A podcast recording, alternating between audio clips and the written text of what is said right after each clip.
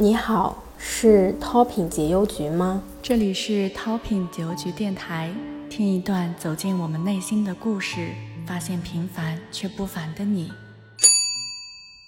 嗨，我是玉米，一名九零后心灵咨询师。我想和你分享一段我的故事。我一直以为我对爱很懂，至少在理论上我掌握非常多。受害者模式、被害者模式、大象与骑象人，要用爱，要用真心去爱。我对这些理论知识都太熟悉了。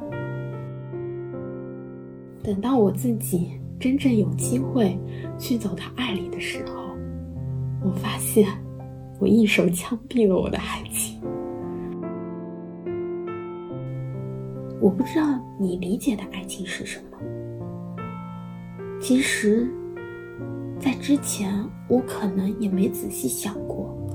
如果现在问我的话，可能就是找到一个好玩的人，就一起玩，一起闹，然后就是开心就好。四月份认识了一个小哥哥，过程很冲突，很撕裂，可能。这和我自己做着疗愈师，能看见别人各种的问题，但等我身在局中的时候，我就看不见了。甚至妈妈和妹妹哭着对我说：“感觉我就像是一个没有感情的机器人，不像他们的女儿，不像他们的姐姐。我是丝毫没有感觉的。我甚至觉得他们不能理解我。我跟他们讲的那些高级的认知，他们为什么不去学习呢？”那在于感情上这一块，我好像也是这样的。二零一九年遇到了我现在的工作室喜乐会，在那边我遇到了一份超出友谊的一份疗愈。我认识的小姐姐，我感觉她就是魔鬼派来的天使。小姐姐会提醒我，玉米，你是一个很温柔、很温柔的人。你是从心底发出来的温柔，玉米，你知道你的有些表情像什么吗？玉米，没关系，我等你，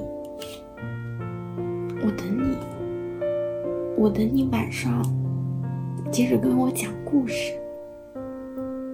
玉米，做自己就好。玉米，你真的是一个很好的人。玉米，有时候我都会担心。你看我现在。讲这些我就会感动的又要流眼泪了。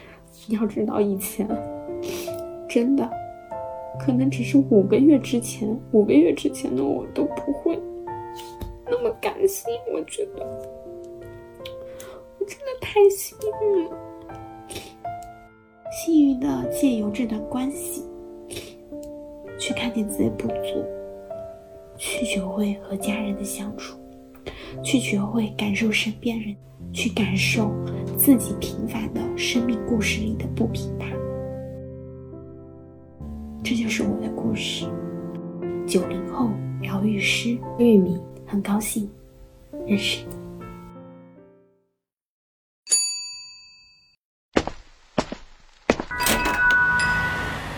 欢迎在评论区与我们互动。如果喜欢的话，订阅淘品解忧局，分享我们的精彩故事。我们下期不见不散。